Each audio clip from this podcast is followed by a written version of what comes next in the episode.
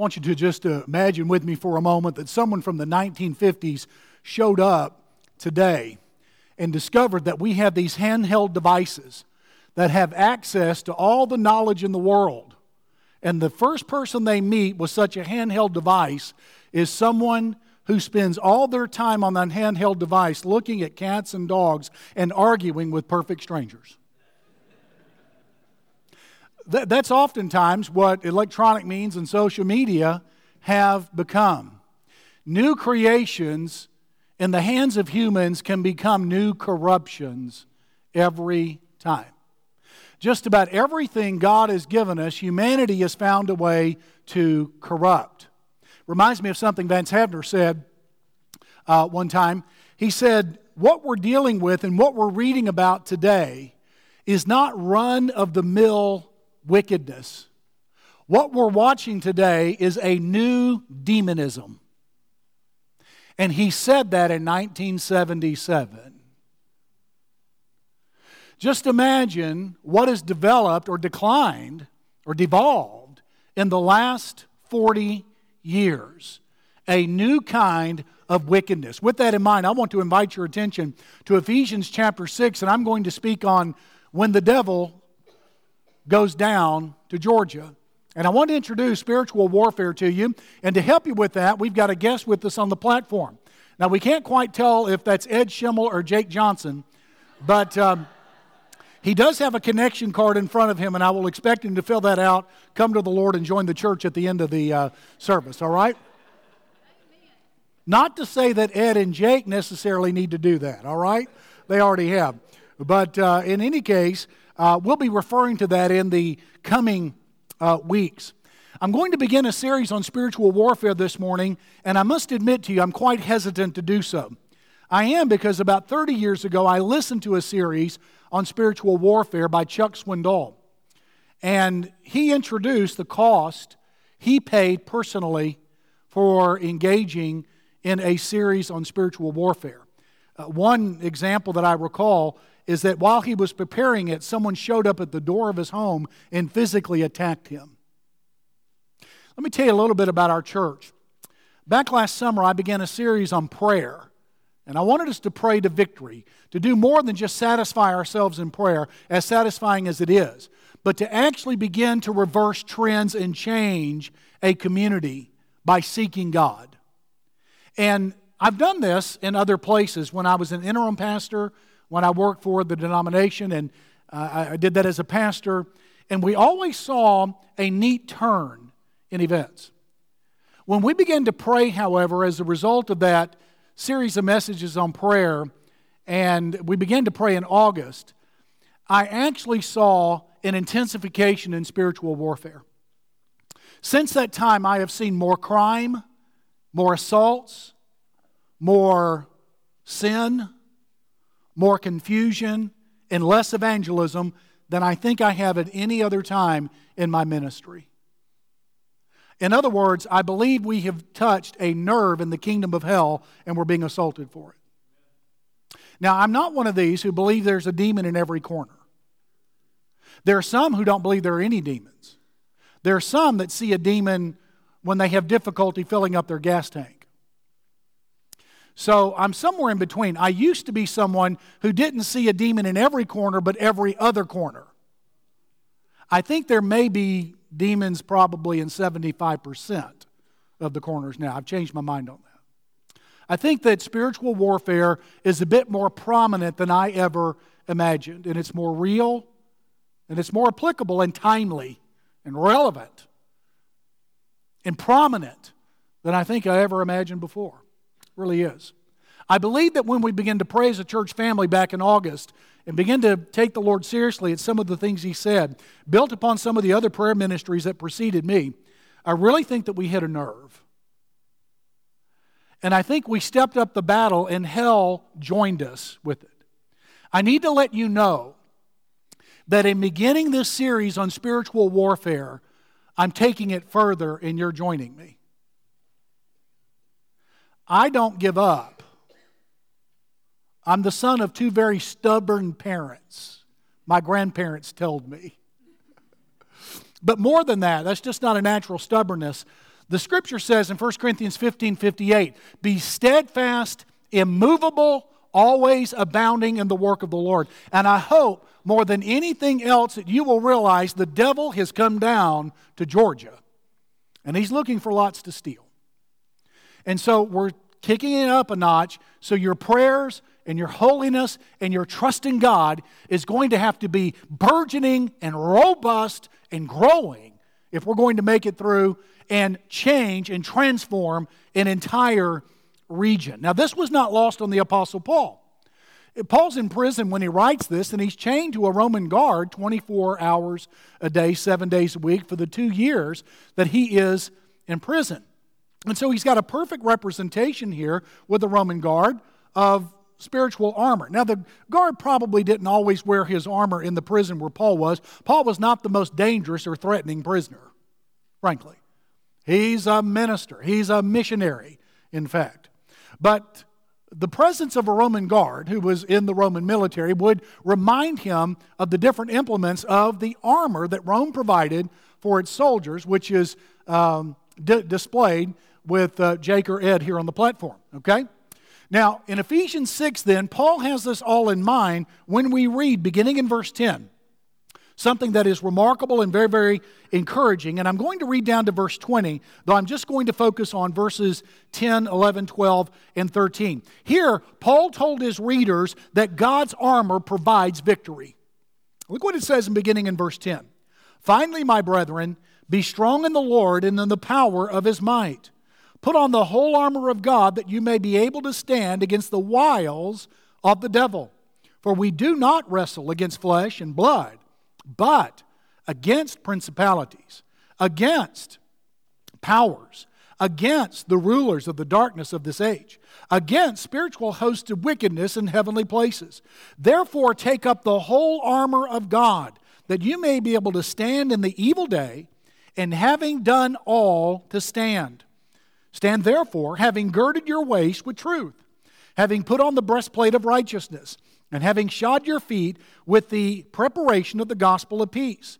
Above all, taking the shield of faith with which you will be able to quench all the fiery darts of the wicked one, and take the helmet of salvation, and the sword of the Spirit, which is the word of God, praying always with all prayer and supplication in the Spirit, being watchful to this end with all perseverance and supplication for all the saints, and for me that utterance may be given to me, that I may open my mouth boldly to make known the mystery of the gospel, for which I'm an ambassador in chains, that I may speak it boldly as I ought to speak. Jesus provides victory in spiritual warfare with God's armor outlined here in the text. The question I want to ask and answer this morning is what is it about this armor that can bring victory? Well, there are several things that arise in verses 10 through 13 that answer that question. First, Jesus provides conquering armor in verses uh, 10 and 11. And, and there's several ways to describe this conquering armor. This conquering armor, and the conquering process is a dependent process. In verse 10, it says, Finally, my brethren, be strong in the Lord. To be strong is put into the passive tense in the Greek text, which means let an outside influence, an outside force invade you in order to be strengthened. In other words, God does the strengthening. Uh, and that's what God does. In other words, God has never expected us to engage this battle and to win it by our human effort. It's something that God does in us, so it's dependent. But then it is also surpassing.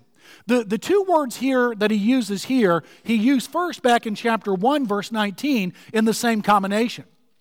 Be strong, dunamis, in the Lord and in the kratos, the power of his might. Well, he uses dunamis and kratos similarly in Ephesians 1:19 when speaking of the resurrection of Christ. He prays that we will know what is the exceeding greatness of his dunamis, his power towards us who believe, according to the working of his mighty kratos. So, a combination of these two terms. In other words, this is a surpassing power of God that was displayed in the resurrection of Jesus Christ. And you've got to understand the promise and the act of the resurrection of Jesus Christ ticked the devil off 2,000 years ago, and he's never gotten over it.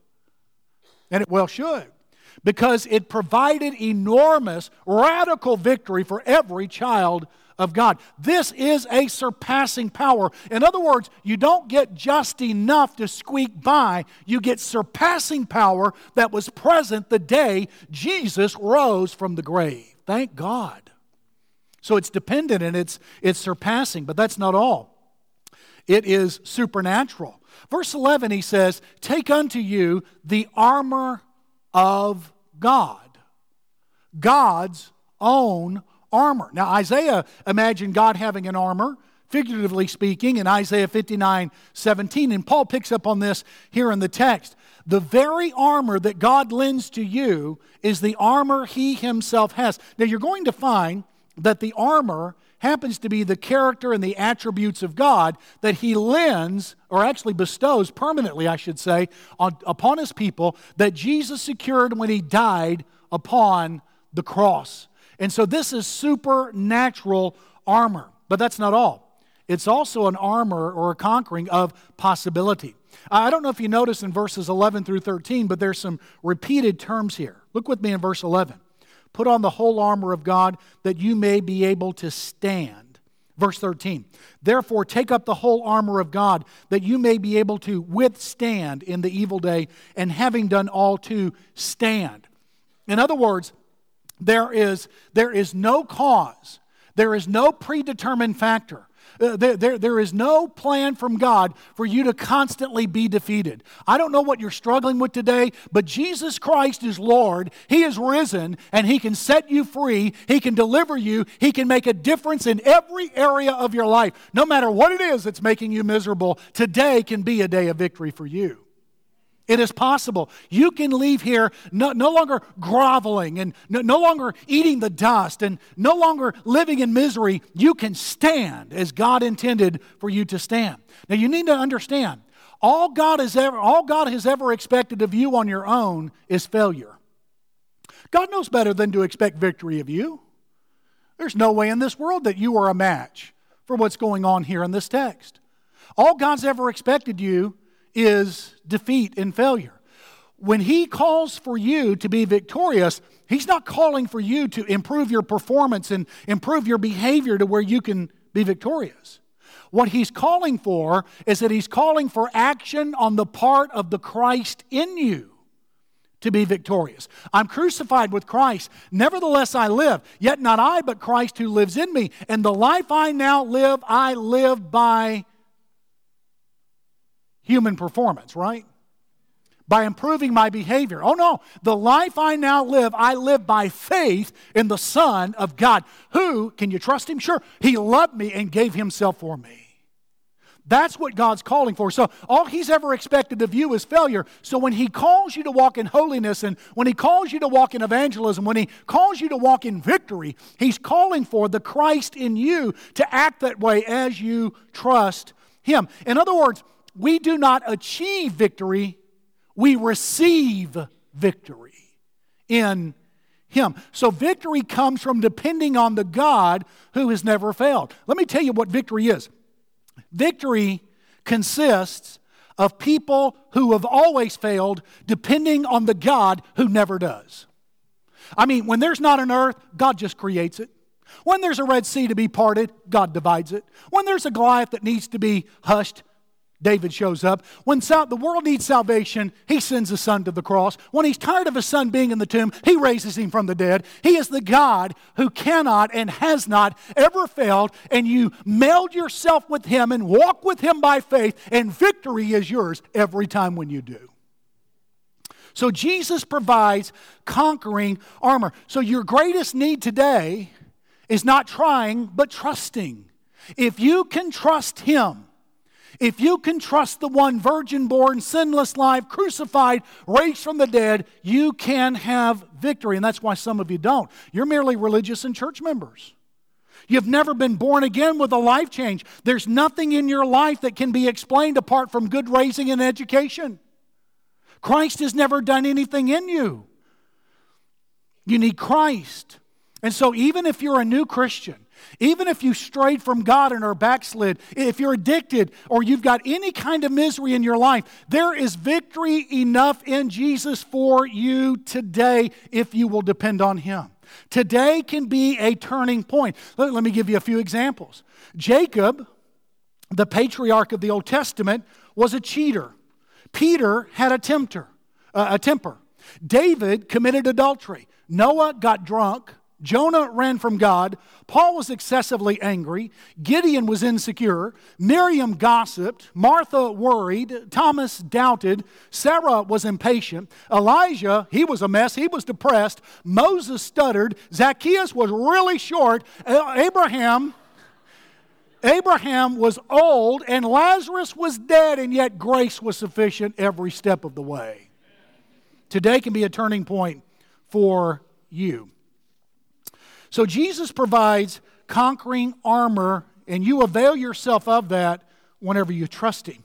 But that's not all. Not only conquering armor, but crucial armor. You know, the state of Texas has got a lot of interesting laws on the books. For example, in one city, you can't shoot a buffalo from the second story of a hotel. Look, they thought of everything, thought of everything. But one law on the books is rather interesting, and that is that a criminal has got to give his victims 24 hour notice before he commits a crime against them. Well, I kind of like that, don't you? I don't know if anyone ever has, but what it does is that it adds to the charges. I don't know if it's used very much anymore. But wouldn't it be wonderful if criminals gave law enforcement and potential victims notice 24 hours before they committed a crime? None of them do, nor does the devil, and nor do his demons.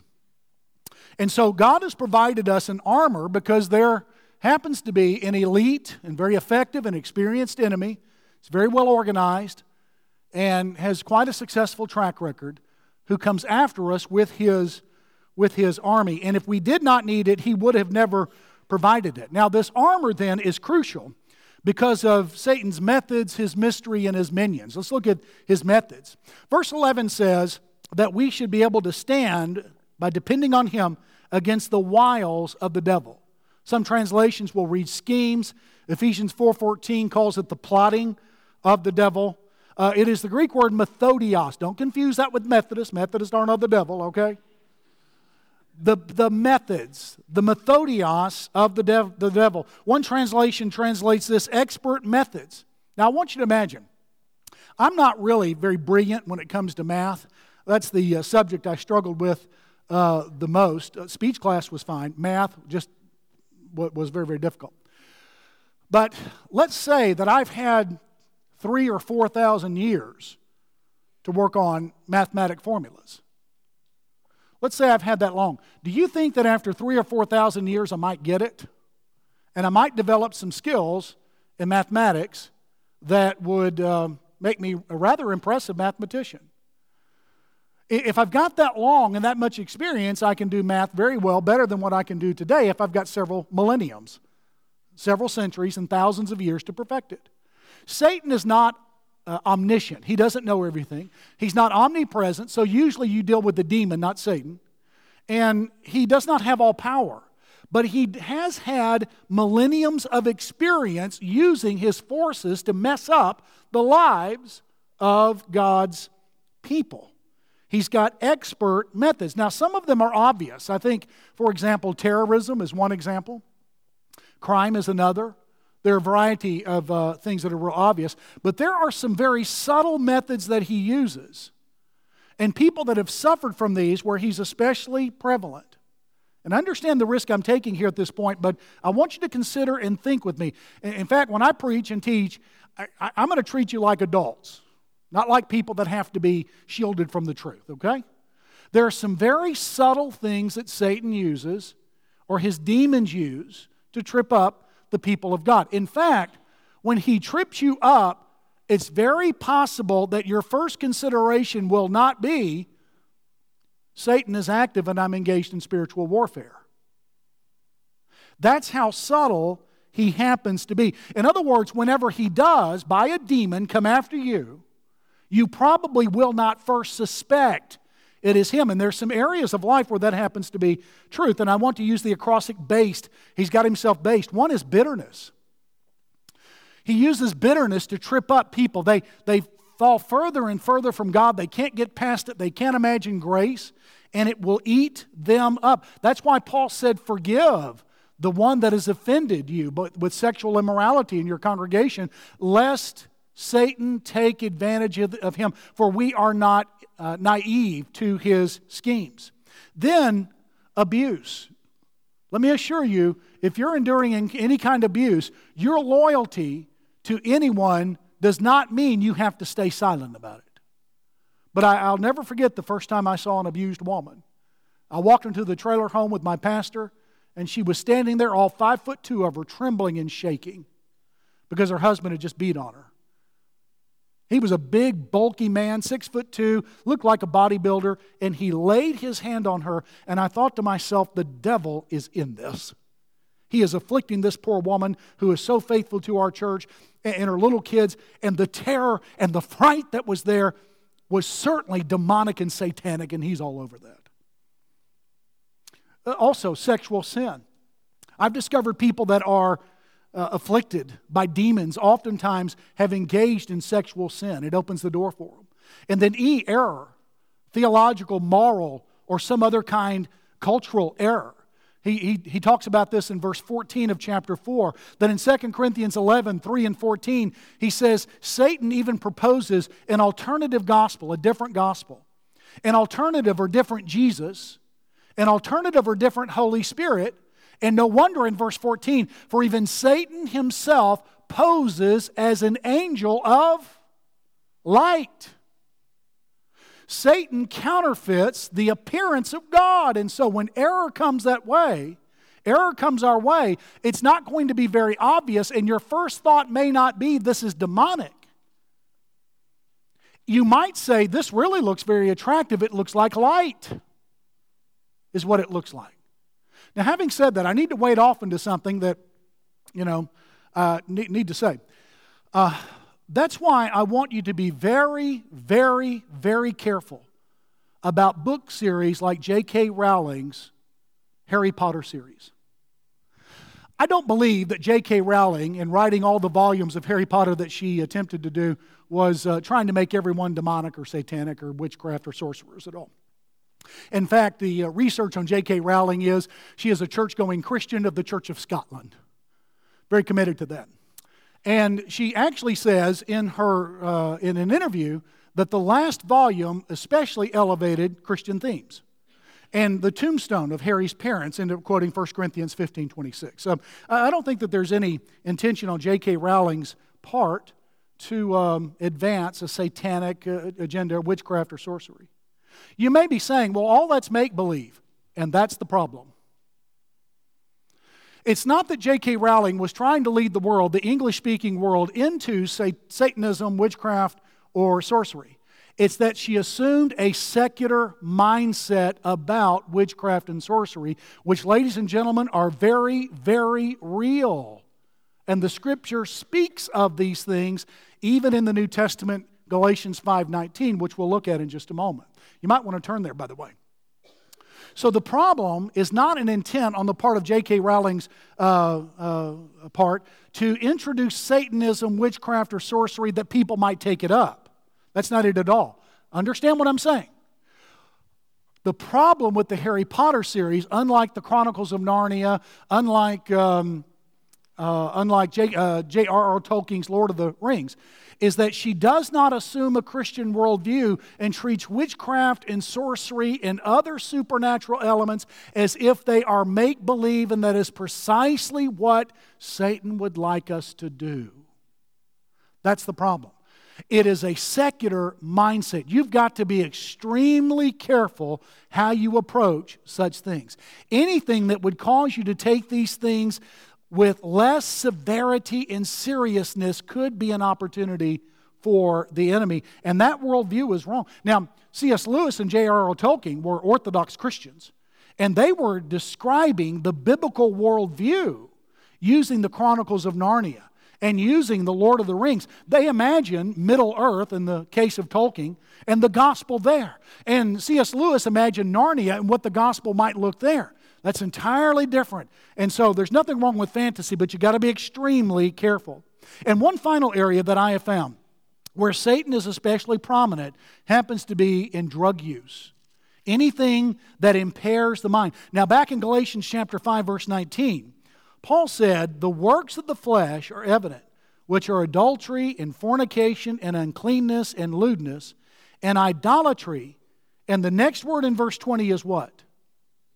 Sorcery. The Greek word behind that word is pharmakeo,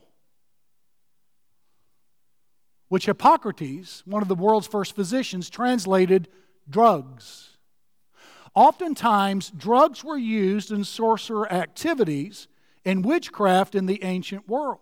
And I suspect most of the effect was a combination of both demonic activity that the demons took advantage of, on one hand, and drug use as well. Satan is oftentimes very effective in creating misery in people's life with illicit, illegal drugs and the abuse of prescription drugs, and oftentimes even the use of alcohol.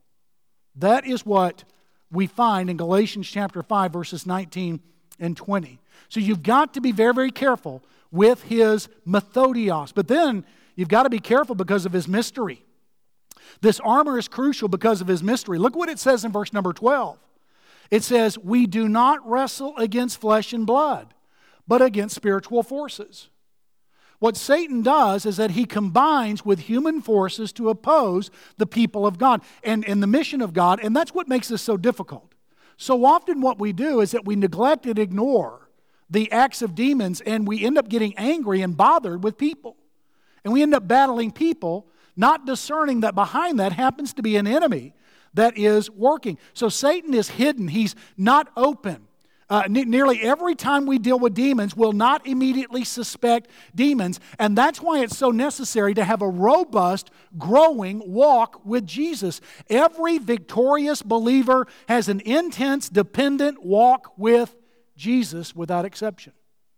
And then his minions in verse 12, look here. And look at the plurals. And then look at the word against and how often it is repeated here. And look at the human personalities that are implied here in verse 12. We do not wrestle against flesh and blood, but against principalities, against powers, against the rulers of the darkness of this age, that's very earthy, against the spiritual host of wickedness in heavenly places. So these demons appear to be, first of all, ranked. They have a rank principalities, powers, rulers, and spiritual hosts. We find this in Daniel chapter 10. Daniel prayed in Daniel chapter 9, and Michael showed up with an answer to his prayer much later than what Daniel expected, and he said that the prince of Persia opposed me.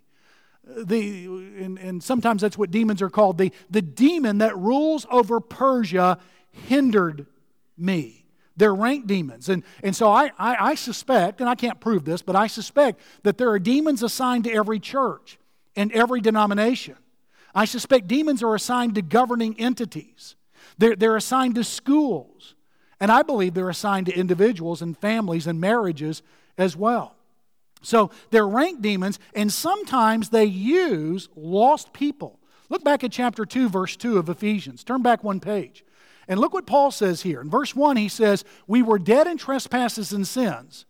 And in verse 2, in which we once walked according to the course of this world, according to the prince of the power of the air. So Satan had a royal princehood that he observed before he fell. He's now prince of this world, of the power of the air. And look, he is the spirit who now works in the sons of disobedience. Every lost person is afflicted by demons. Now, one, uh, one of my favorite Bible teachers said, I suspect that every lost person is demon possessed. That's not exactly what this says, but it's much closer to the truth than what we've acknowledged. While not every lost person may be demon possessed, there is a demon spirit that works in every person disobedient to the gospel. And that may be why you're having a hard time buying into Jesus. It could be that a demon is keeping you from Him and you're allowing Him to because you're feeding your doubts or you're feeding your flesh. You're feeding your sin. You don't interpret God in light of the cross and the resurrection, and He'd love you to because He loves you. And He wants to forgive and cancel and make your eternity entirely secure. That's what this God wants to do. And then there's the unbelieving world that he will use. 1 John 5 19 says, The whole world, and listen to how large this is. The whole world, that's, that's a large reference. Listen, the whole world lies under the sway of the devil. And, and so the centers of power in our world are subject to that. I mean, uh, just about every center of power can be subject to that. Uh, wherever you find a school or you find a profession or you find someone with authority and power, there, there is demonic activity that can take place there if there is not victory to, in Jesus brought to bear. So, those who are victorious in this battle, in spiritual warfare, they prepare spiritually for it with the knowledge they are preparing for spiritual battle. battle. Every victorious believer has an intense and dependent walk with Jesus Christ. So listen, don't misunderstand me. I'm not asking you today to walk against demons. I'm urging you to walk with Jesus. That's what makes the difference.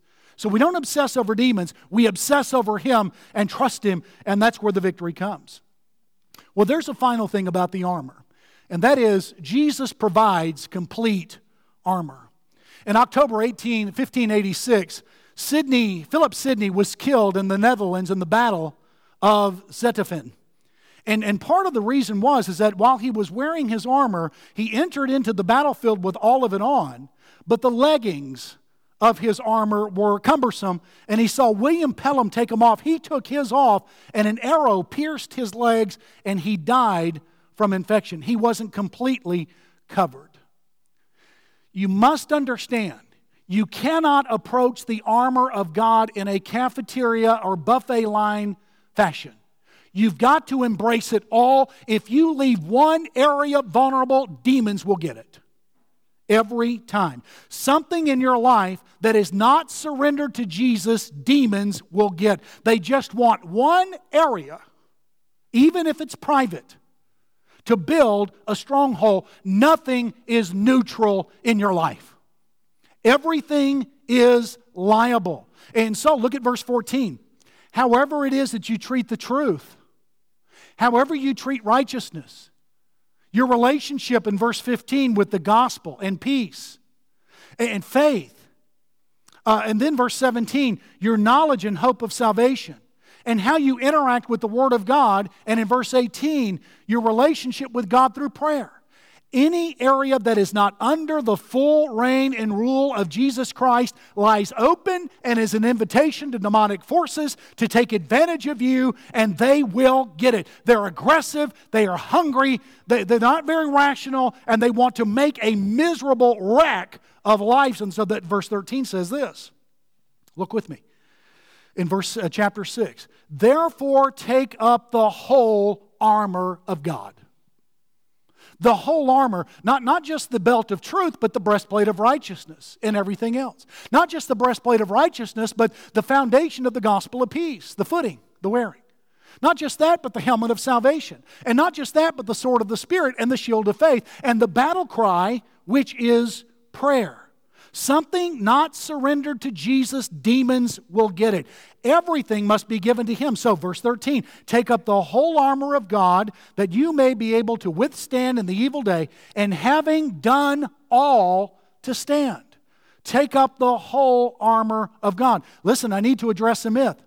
It is important to pray about spiritual warfare, but if all you're doing is praying, you're inviting defeat. Prayer is one thing, but it's not the whole thing. Prayer is not a substitute for the other elements of the armor of God. There is a whole panoply of pieces to the armor. There, there, there's an entire set of equipping factors in the armor of God. And so victory belongs to those who clothe themselves head to toe in the armor of God. The cost of victory then is total trust that entrusts everything to Jesus. Anything less makes you vulnerable. So every thought you think, every beverage you drink, every word you speak, every feeling you entertain, any entertainment you enjoy, every any relationship you pursue, every website you peruse, every day you wake, every evening you sleep, every passion, everything has got to be entrusted to Jesus. And Jesus protects all that we entrust to him. He will keep that which we've committed unto him against that day. Everything, a complete armor. So what do we do today? Well, one, we admit spiritual warfare is real and it's getting the best of some of us. We just have to be humble. And let me say, if you're struggling, you're in the midst of people who struggle. I, I, struggle. And I don't want you to be a bit embarrassed at all. In fact, the enemy will tell you that you need to be embarrassed and hide all your struggles. Not here. You need to be no more embarrassed about your struggles here than patients are at a hospital about their sickness.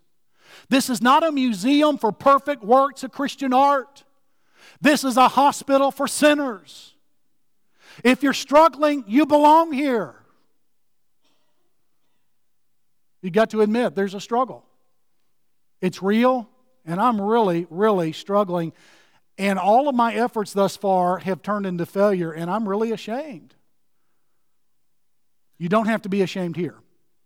Honesty is going to get you a long ways with God and with His people. But the second thing is grow your trust in God's way of dealing with your spiritual warfare.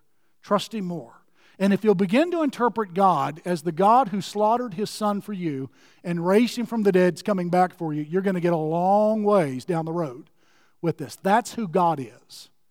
No matter what you experience and your heartaches and disappointments, God is the God who crucifies His Son for you and raises Him from the dead. That is God. When God wanted to be known at his highest point, he came in Jesus, and that's what he wants you to think about him. And then, entrust your all to him. Give him everything.